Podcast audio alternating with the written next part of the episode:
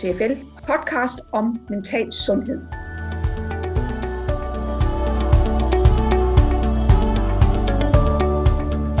Ja, så sidder vi her igen. Vi sidder her bag hver vores skærm og skal holde et møde.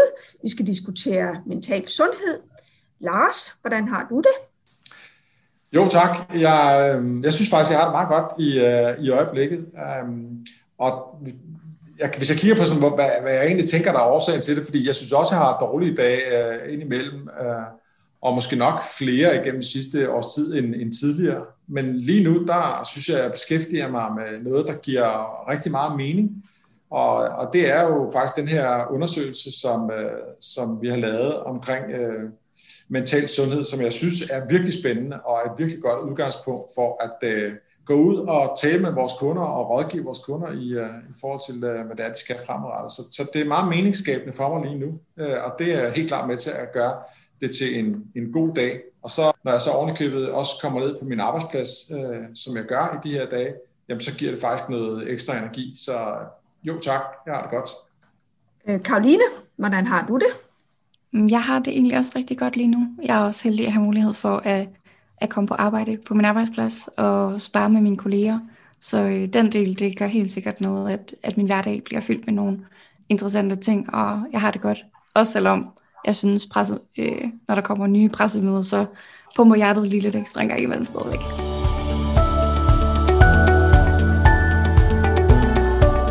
Jeg må hellere give uh, Lars og Karoline nogle efternavne og en nærmere introduktion. Lars Hemmingsen, han er seniorrådgiver på CFL, og Karoline Stadsberg, du er analysekonsulent uh, hos Human Engage, og så er du også erhvervspsykolog.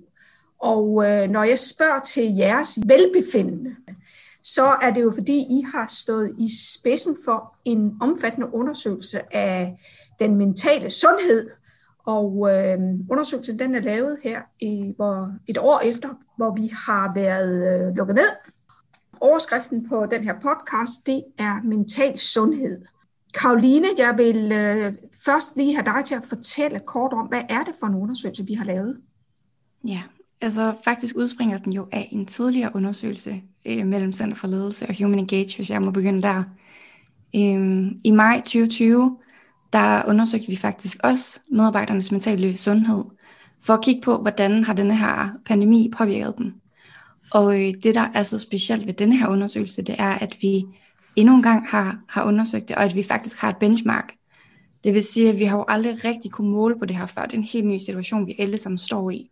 Vi ved ikke, hvordan det påvirker os. Men vi har øh, muligheden for at prøve at kigge på det, og det er det, vi rigtig gerne vil vide noget mere om. En ting er, at vi kan mærke, hvordan vi selv har det. Vi kan måske også tale med vores nærmeste om, hvordan det står til. Men at få et lidt større billede af, hvordan medarbejderne faktisk har det, det er det, vi synes er super interessant. Så det undersøgelsen helt konkret går ud på, det er jo at kigge på medarbejdernes trivsel. Hvordan har de det? Hvordan er arbejdssituationen for dem? Og det er det, vi kiggede på både tilbage i maj 2020, og det vi har kigget på igen her i februar 2021, næsten et år efter første nedlukning sige lidt om metoden, Karoline? Ja, det kan du tro. Øh, vi har valgt at bruge, i forhold til at kigge på trivsel, har vi valgt at bruge WHO 5, som er sådan en generisk måde, man kan undersøge trivsel på. Og den består af fem spørgsmål, jeg lige kan rise op.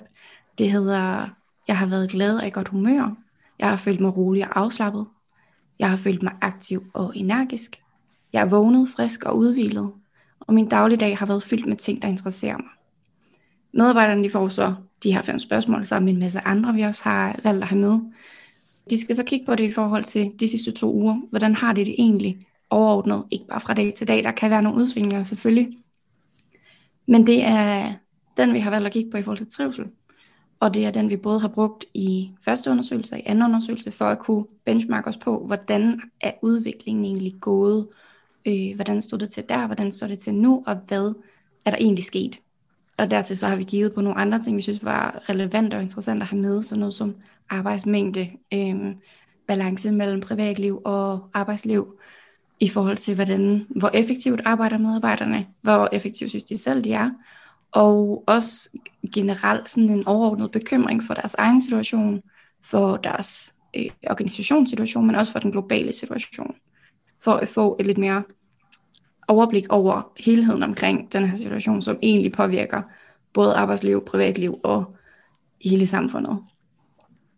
Nu tror jeg ikke, vi skal holde spændingen tilbage, øh, men øh, tallene, resultaterne af undersøgelsen har jo været ude i den danske presse, men øh, Lars, du har haft øh, lejlighed til at dykke ned i tallene.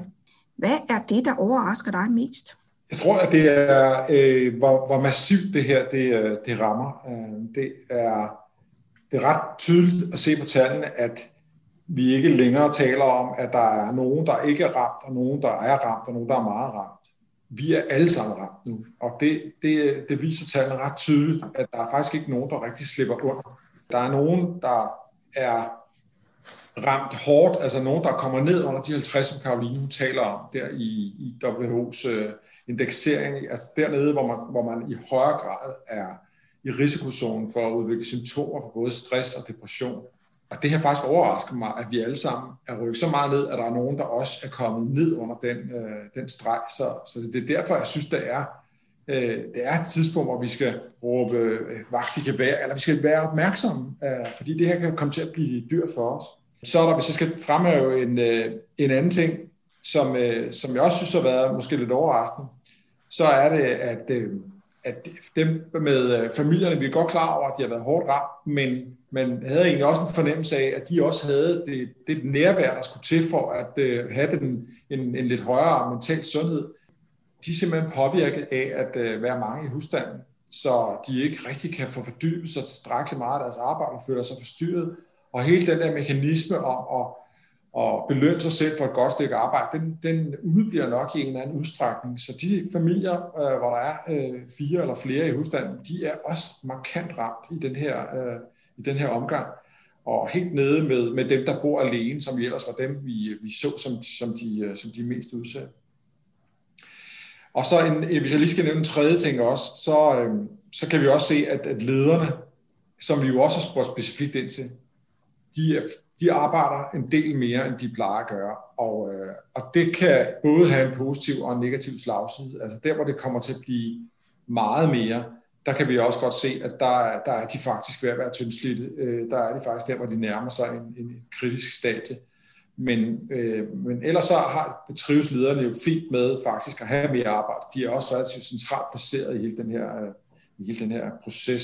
Så, så de virker ellers gennemsnitligt til at, at, at have det lidt, uh, lidt bedre. Men de der, der er, arbejder ekstra meget, de er også, øh, de er også, rigtig, øh, de er også rigtig hårdt ramt. Lige præcis det der med, med, med lederne, Karoline, hvad tænk, tænker du omkring det her med de ledere, der er, der er hårdt ramt? Er det, hvad er dit perspektiv på, hvorfor er de særligt udsat her?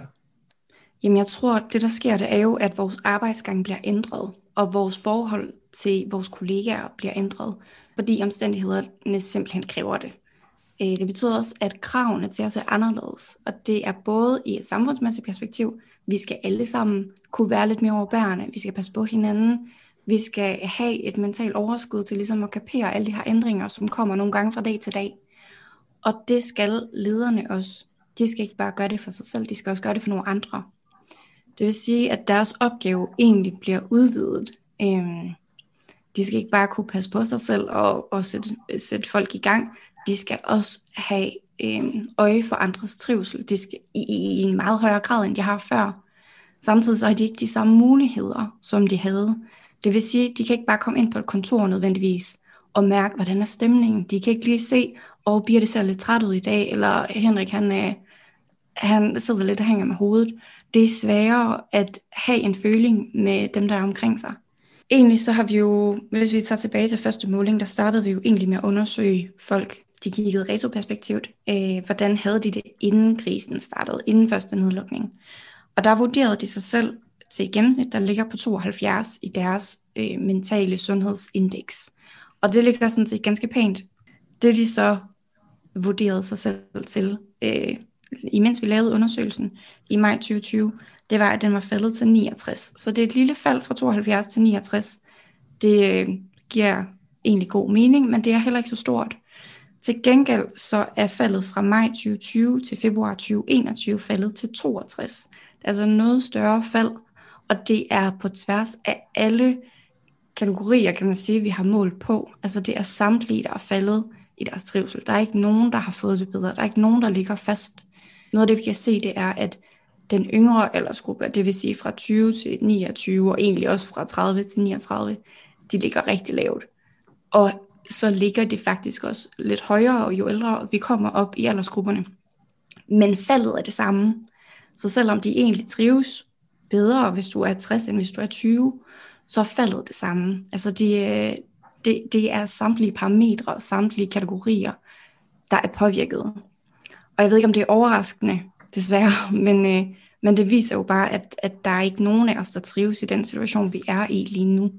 Det er måske også det, der, jeg ved ikke, om det er mest overraskende, men det, det er i hvert fald mest alarmerende måske i virkeligheden, at der er ikke nogen af os, der kan håndtere det her i det lange løb. Og det er nok også egentlig gerne essensen af hele den her undersøgelse. Det er, at vi er rigtig mange, der har det rigtig svært.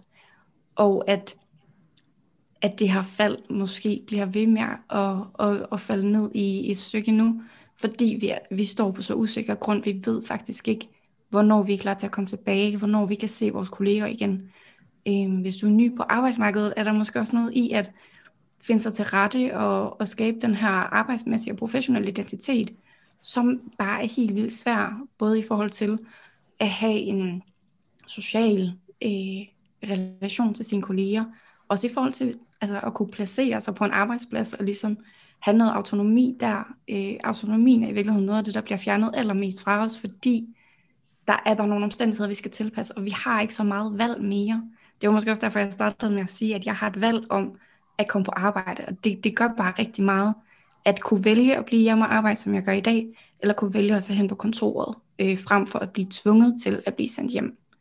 Det er også en af de, øh, en af de grupper, der har det sværest lige nu. Det er faktisk dem, der er sendt hjem på lønkompensation, og ikke har muligheden for at arbejde. De er sendt hjem, og de havde det faktisk bedst i den første undersøgelse i maj 2020, fordi måske var det bare kortvarigt, og det vil man godt kunne kapere, men her næsten et år efter, der er det bare ikke sjovt mere, og det er det ikke for nogen af os.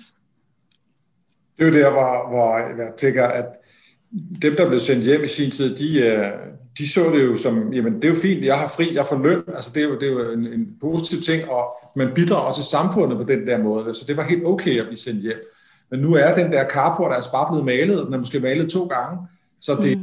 ikke længere at være hjemsendt. Nu får man fornemmelsen af, at man ikke bidrager længere til, øh, til værdiskabelsen og til resultatskabelsen og, og til det kollegiale, så, så det, det er nok en, øh, helt klart en af årsagen til, at de har det rigtig hårdt, dem der er sendt hjem uden at skulle arbejde.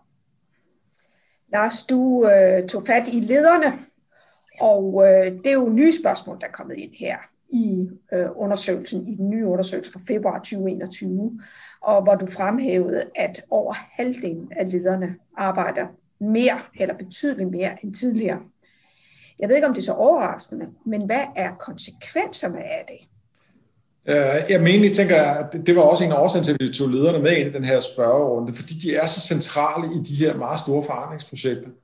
Så typisk ligger der et større øh, arbejdspres på, på ledere i, øh, i de her store forandringsprocesser, som du også taler ind i. Så det, der, det, det er egentlig helt naturligt, der er det. Og det er også en af de ting, der tror, der er med til at gøre, at de ligger en lille smule højere end, end, øh, end medarbejdere uden øh, ledelsesansvar de sidder, de sidder mere centralt placeret, tættere på beslutningerne og har flere informationer og er mange af dem er måske også bedre, øh, eller skal sige mere, øh, sidder i en position, hvor de selv kan beslutte øh, om deres egen arbejdstid. Så, så generelt set, så kan vi se, at de, de trives lidt bedre. De er også ramt, men de trives lidt bedre.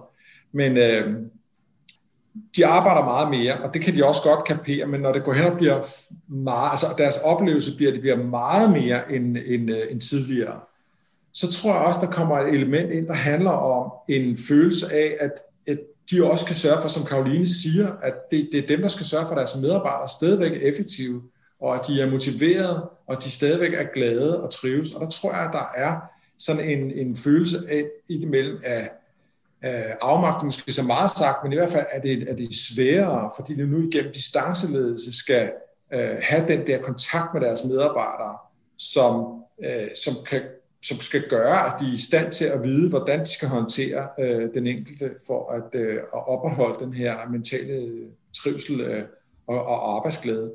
Og den, den tror jeg bare, at der er rigtig mange, der oplever som svær. Og det kræver også noget af lederne at, at, at kunne det der.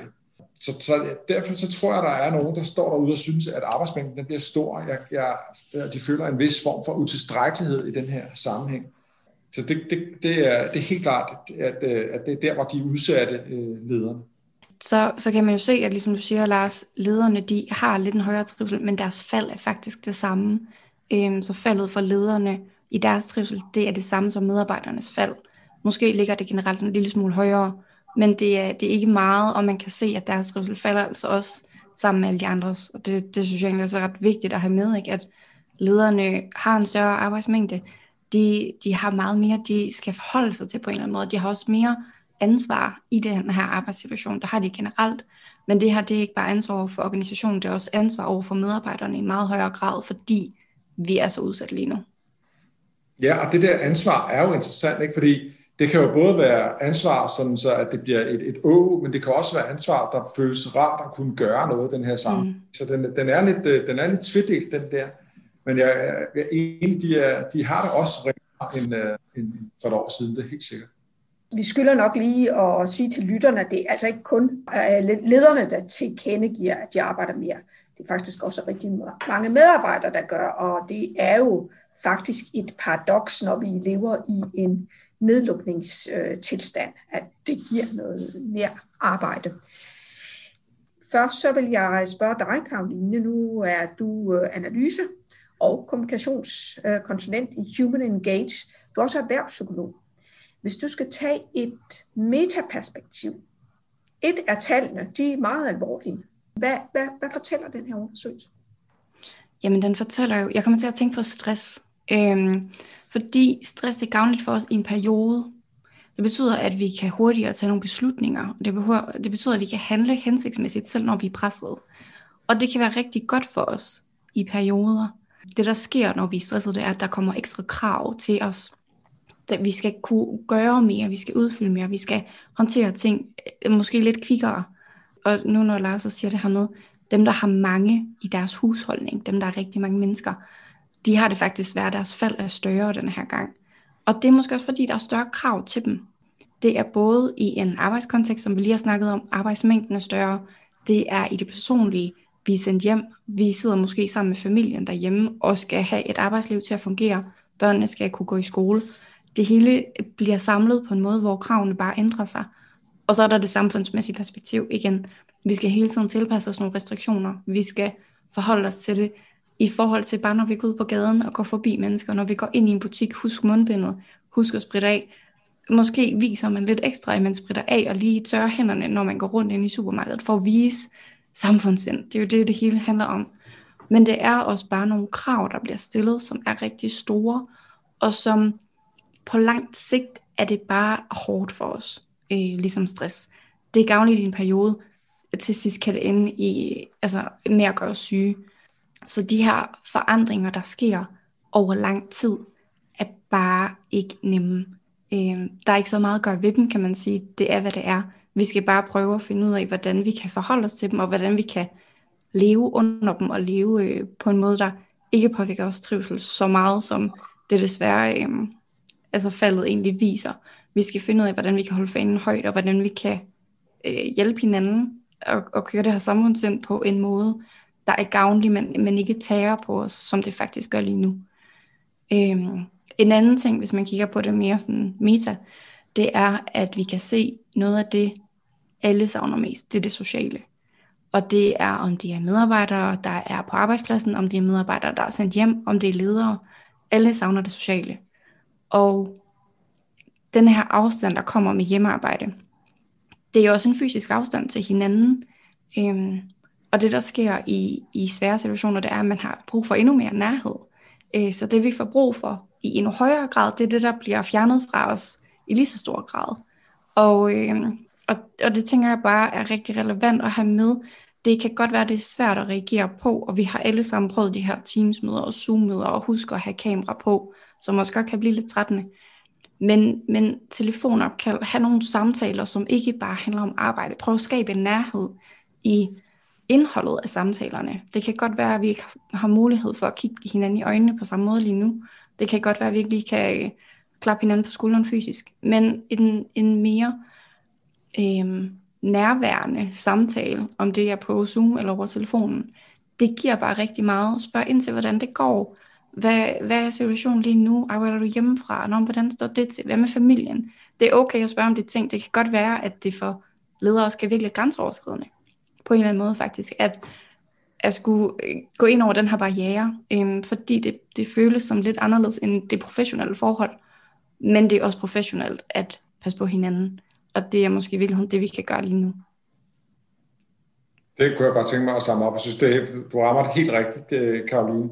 Og jeg tror, der er mange ledere, der skal begynde at kigge på deres eget lederskab og justere det i forhold til at være mere omsorgsfulde eller være mere øh, mindet mod, hvordan har den enkelte medarbejder, og turde gå ind i den samtale, der handler om, øh, hvordan man rent faktisk trives. Ja, det, det støtter jeg helt op om. Jeg synes, det er, en, er rigtig interessant. Jeg har også spurgt ind til, hvorvidt lederne synes, de føler, at deres ledelsesstil ikke rigtig matcher det behov lige nu. Og det er der faktisk rigtig mange, der siger ja til. Så der er nogle ledere, der skal ud og ændre lidt på deres ledelsesstil her i den, i den kommende tid. Det bliver, det, bliver, det bliver helt sikkert lønsomt at kunne, øh, at kunne, kunne kigge ned i det. Hvis du skal sætte ord på metaperspektivet, Lars, hvad, hvad der, du har brugt ordet honeymoon-fasen, der er slut. Og jeg ved, at du også er optaget af det her samfundssind der er under pres. Men hvad vil din udlægning være, metaperspektivet i sådan en undersøgelse her? Ja, men det, det er jo helt sikkert, at, at de alle de samtaler, som øh, jeg og mine kollegaer har med, øh, med, med kunder, og i det hele taget også øh, sådan, øh, når vi er ude øh, og, og, og tale med øh, kursister og den slags, at det har været en, det har været en lang rejse, og det har til at starte med, var det både lidt skræmmende, men det var også lidt spændende, og det var, det er derfor, vi kalder det, eller altså, jeg kalder det for honeymoon-fasen. Ikke? Altså, det var lidt interessant det her. Det var lidt nyt, og man skulle lidt på udforskning i det. Hvad sker der nu, og hvad sker der med samfundet, og hvad sker der med mig? Så hele den energi, der er forbundet med det, var, var, var det, der bare igennem foråret. Og så var der jo sådan en helt lyspunkt igennem sommeren, og jeg tænkte, det er måske ikke så slemt det her. Og så pludselig så rammer det der i løbet af efteråret, og siger, nå, det er det altså så alligevel. Nu kommer den her anden bølge, og og nu lukker samfundet sådan for alvor ned, og det her kommer til at tage længere tid, end vi troede, så, øh, så, så er det der, hvor man kan mærke, at nu er den der honeymoon-fase altså overstået. Vi er ikke helt forelsket i den her proces længere. Vi, øh, vi kan godt se, øh, begynde at se, at det her det har så lange udsigter, og vi kan ikke engang se lyset for enden af tunnelen. Så vi skal kæmpe os frem til sølvbrylluppet, så bliver det altså en, en lang, øh, lang øh, oplevelse, det her. Så den bliver stille og roligt, går fra at være sådan det det nye og det spændende til at være det mere slidsomme og det mere det lange træk. Og vi mangler egentlig den her, øh, til at starte med mangler vi jo vaccinen til at kunne løfte os ud af det. Og nu når den vaccine er kommet, så mangler vi, på, at den rent faktisk bliver implementeret til meget, så vi kan få øje på, hvornår vi kan komme tilbage på arbejde. Og den, den data er jo ikke sat endnu. Så vi er stadigvæk, øh, vi er stadigvæk under pres. Så jeg synes stadigvæk, vi kan sige, at håndmusen er klart overstået, og vi har bevæget os over i en, en langt mere sådan triviel proces, hvor, øh, hvor, det, hvor det handler om at kæmpe sig igennem øh, en dag ad gangen i virkeligheden. Så er der den måde, vi øh, sådan i, også i Meta, hvordan vi har ændret vores arbejdsformer på, som er faktisk er jo også virkelig interessant at kigge på. Vi er jo blevet langt bedre til at, at være digitale i vores arbejde, og det er jo sådan set en af de lyspunkter, der er for undersøgelsen, at mange siger, at øh, at de, de arbejder mere digitalt, og rigtig mange trives rigtig godt med det. Øh, så der, der, der er et, et perspektiv i det her, som er interessant at kigge på, også med lidt lange briller. Ikke? Altså, vi kan godt arbejde mere øh, digitalt og på distancen. Og øh, jeg refererer lige til en undersøgelse, som du var med til, Karoline, øh, egentlig mm. et andet sted, hvor der blev spurgt ind til, hvorvidt øh, man havde lyst til at arbejde mere hjemmefra fremadrettet. Og der er faktisk, øh, jeg tror, så vidt jeg husker, tre fjerdedel, der siger, ja, jeg vil gerne arbejde mere hjemmefra, og de ligger sådan mellem 1, 2, 3 og 4 øh, arbejdsdage hjemme. Og det er jo altså et ret øh, interessant metaperspektiv i, øh, i den her sammenhæng at sige, vi er godt nok slidte, slidte alle sammen, men når, lige om lidt, så er der forhåbentlig også øh, overstået, og så er der altså noget, vi skal lære af det her. Så øh, der, er, øh, der er en mulighed for at lave arbejde øh, langt mere med de her hybride øh, øh arbejdssetup øh, fremadrettet. Absolut. Øh, der er også det, man kalder SCARF-modellen, som egentlig handler om de her sociale øh, trusler og belønninger, vi oplever. Og der er fem domæner, øh, som, som, øh, som øh, man kan påvirke op i hjernen omkring, hvis man oplever noget trussel eller noget belønning. Og det er omkring status, sikkerhed, autonomi, øh, det med at høre til, og så retfærdighed. Og i virkeligheden er der jo, er de næsten alle sammen påvirket lige nu. Øh, de er alle sammen truet. Øh, vores sikkerhed, vi aner ikke, hvad der sker, som du siger, Lars. Der, det hele er usikkert. Vi ved ikke, hvordan arbejdssituationen ser ud. Vi ved ikke, hvordan den globale situation ser ud. Der er autonomien, øh, som også lægger sig lige præcis op af det, du siger, det her med, at hvis folk selv kan bestemme, så vil de sådan set gerne arbejde hjemmefra. Der er noget fleksibilitet. Øh, men det her med ikke at få lov til at bestemme, det her med, at der er nogle andre, der bestemmer for en, det er en trussel på vores autonomi, og det gør også, at vi, øh, at, at vi bliver, vores trivsel falder. Øh, det er ikke særlig rart. Så er der det her med at høre til, som vi siger, alle savner det sociale. Den er også truet lige nu. Vi har ikke det samme nærhed, vi har ikke de samme sociale relationer, som vi havde tidligere. Øhm, og så er der retfærdighed. Den er måske også svær efterhånden. Øhm, hvis jeg går tilbage til det her med honeymoon-fasen, som du siger, Lars, så er det jo faktisk en af de krisestadier, der er øh, i psykologi. Når man oplever en krise, så starter det ud med, at man allerførst oplever noget angst og bekymring. Man ved ikke, hvad der sker. Øh, bagefter så kommer sådan en mere heroisk fase, at vi hylder, at det gik ikke værre lige nu, og lige nu er det faktisk okay. Øh, vi er imponeret og overrasket over, at det ikke er gået værre allerede. Så kommer honeymoon-fasen, øh, hvor vi har overskud stadigvæk. Vi kan godt vise samfundssind, og det, det tager ikke så hårdt på os, fordi vi har stadig et overskud, og vi har energi. Og så kommer, som du siger, en fase, øh, den man kalder den disillusionment. Jeg er ikke sikker på, hvordan man siger det på dansk. Øhm, men, men vi begynder at blive mere selviske, for vi har faktisk ikke mere energi. Vi har ikke overskud til at kunne bære hinanden hele tiden. I virkeligheden kræver det rigtig meget bare at bære os selv. Øhm, så vi er trætte, og man begynder at finde fejl, man begynder at finde huller, man begynder at kigge på, blev det håndteret rigtigt? Øhm, og til sidst kommer så det, man kalder rekonstruktionsfasen, hvor vi kigger på øhm, dagligdagen, der skal bygges op igen, i stedet for at kigge bagud. Hvad skete der? Hvad for nogle ting er blevet gjort skidt? Så kigger vi fremad og ser på, hvad kan vi gøre? Hvad kan vi bruge? Øhm, hvordan får vi den her energi tilbage? Og vi skal have tid til at lade op og restituere. Jeg vil slutte med at give ord til dig, Lars. Øh, du er ude og rådgive lederne. Så hvad er det for nogle anbefalinger på baggrund af den her undersøgelse, du vil komme med? Allerførst, så, og det var det, noget af det, vi talte om tidligere, så handler det her jo om egentlig at prøve at få bremset den her øh, negative udvikling, der er i den mentale sundhed. Og, og set med øh, skal sige, økonomiske øjne, så, er det, så kan det blive dyrt det her, hvis ikke vi får gjort noget ved det. Så, så kig ind i muligheden for at få stoppet det her. Og her er her brugte jeg sådan en, en frase, der bruger sådan en frase, hvor jeg siger fra effektiv til affektiv, ikke? hvor jeg egentlig prøver at sætte ord på det her med, at i stedet for at have stærkt fokus på, at vi skal være effektive og produktive, som jo ligger hos lederen, at det er det, vi skal sørge for, og det skal vi sådan set også fremadrettet. Men jeg tror bare, at den måde, man er mest produktiv på på den lange bane, det er lige nu ved at være mere lyttende over for sine medarbejdere, og være mere at være i stand til måske at sætte sætte bare en lille smule lavere for at sikre, at, øh, at man ude hos medarbejderne får følelsen af, at jeg rent faktisk godt kan komme i mål med de ting, jeg laver, og få stoppet den, øh, den, den negative udvikling. Vi har ikke råd til, at der er flere, der kommer under 50 i den der beregning. Så, så sæt bare en, en lille smule lavere, men selvfølgelig kun for en kort periode. Det, det tror jeg er noget af det, der skal være lønsomt på, øh, på sigt. Og, og til, til de ledere, og som har svært ved at være, øh, ved at fornemme stemning og den slags, som ligger i det at være effektiv, øh, så, så må de jo gøre sig, øh, så, så må de søge hjælp andre steder, altså enten hos nogle kollegaer, der er dygtigere til det her, øh, eller rådgiver, eller nogle andre, der kan, der kan støtte dem i den her fase. For jeg tror, der er nogen, der vil stå med en fornemmelse af, at det, det er ikke en opgave, de er særlig stærke i.